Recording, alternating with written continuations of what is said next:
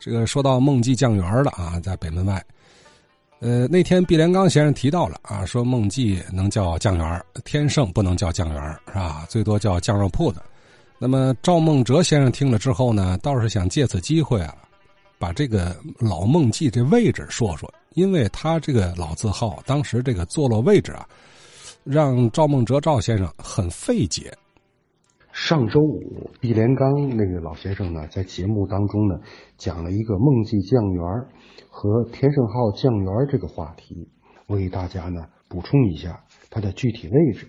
呃，如果有偏差呢，请各位听众呢给予指正。呃，第一个呢，我先首先说说这个梦记酱园它的位置呢，笼统的说，应该在隆昌海货店的后面。那第二个呢，就是隆昌海货店的坐落的位置。那它是在呢北门外大街的北口，也就是下了金华桥西侧，就是这个建筑。那么这座建筑呢是坐西朝东的一个建筑。那么我先说说北面的这个墙啊，也就是说呢面向金华桥南运河那边的那个墙。那它呢是几个橱窗啊，二层楼呢有几个就是咱们铁艺的那种小阳台。呃，朝东的方向的那面墙应该是分两部分。那么靠北面那一半呢，就是咱们照片看到的它的门脸上面是龙昌号。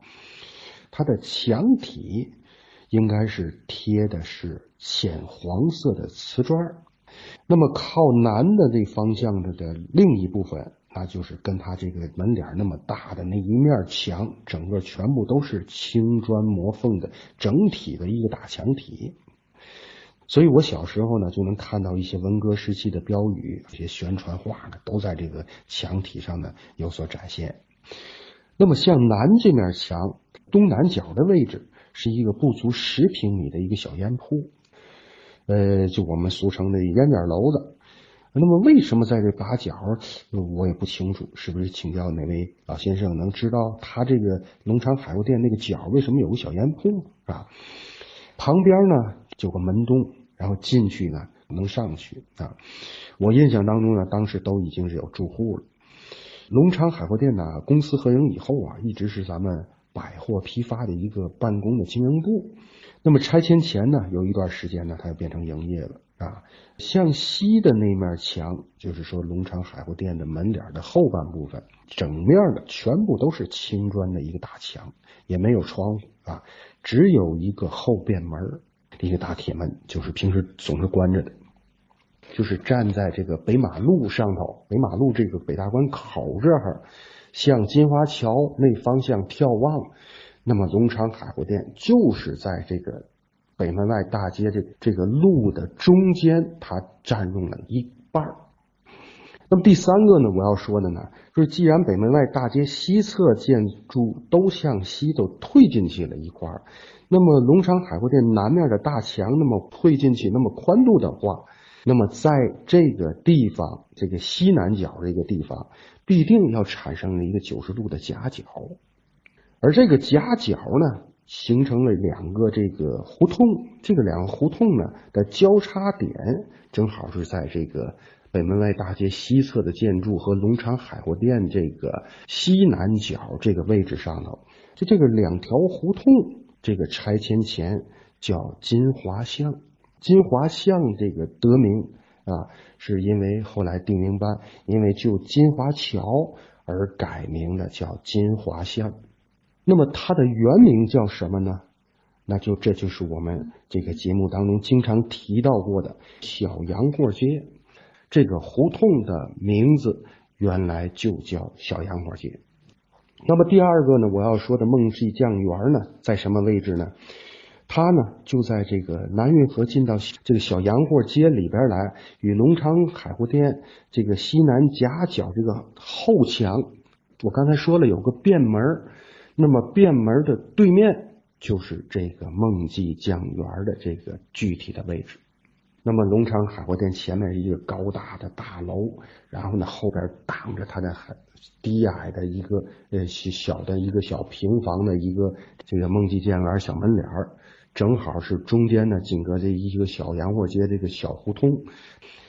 呃，它这个形状呢，就仿佛咱大家看的那种那个就电影那个邻家铺子那种形状啊，一个门脸儿，啊，左右有橱窗，橱窗上方呢，就是拆迁前呢，仍然可以看到呢，正楷的写着粗笔圆润的那种笔体，就是梦记什么什么什么的酱园的这种字样啊。那个左边橱窗上的牌匾啊是什么什么什么酱菜啊，右边牌匾是什么什么豆制品等等这种字样。可惜呢，就是当时呢，我们我的年龄呢很小，没有确切的记住它是什么内容啊。呃，当时呢，就是这个拆迁前呢，已经都是大杂院的住户了啊。即便如此呢，咱们也能仍然能看出诸如邻家铺子的那种那个商铺那种布局啊。里面后院呢是一个天井的院带天井的院啊。内部呢一些木板的一个隔隔断，这整个门脸呢，包括四季呢，也都是黑黢黢的。那么问题就来了，呃，第一个呢，我我想就问的就是，就是隆昌海货店建筑的年代呢，应该是一九一九年啊。那么梦梦记呢？据说呢是瑞福祥的东家有关山东商章丘这一代人士所建的啊，因为财力雄厚啊，也建立这个梦记酱园啊。那么他们相隔将近一百年，那么隆昌海货店那么大的这个这个建筑，竟然呢就横在马路边马路中间啊，而且呢全部将这个梦记酱园这个这个死死的挡住，挡在后面。